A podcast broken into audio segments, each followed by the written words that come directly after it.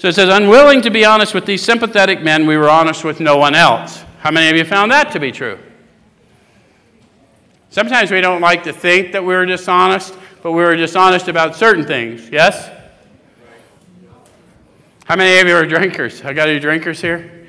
Do you relate to bragging how much you were drinking, shifting to lying about how much you were drinking?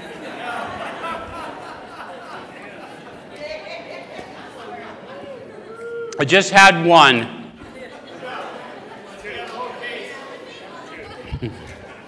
Small wonder many in the medical profession have a low opinion of alcoholics and their chance for recovery.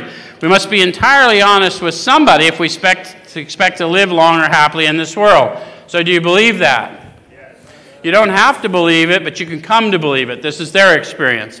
So, if I want to live long, I didn't even care when I got to recovery, I didn't care anything about long, but I would have loved a breath of happiness. So, I was able to cling to, I would like to live happily in the world as long as I'm here not hoping for long the way I've treated me.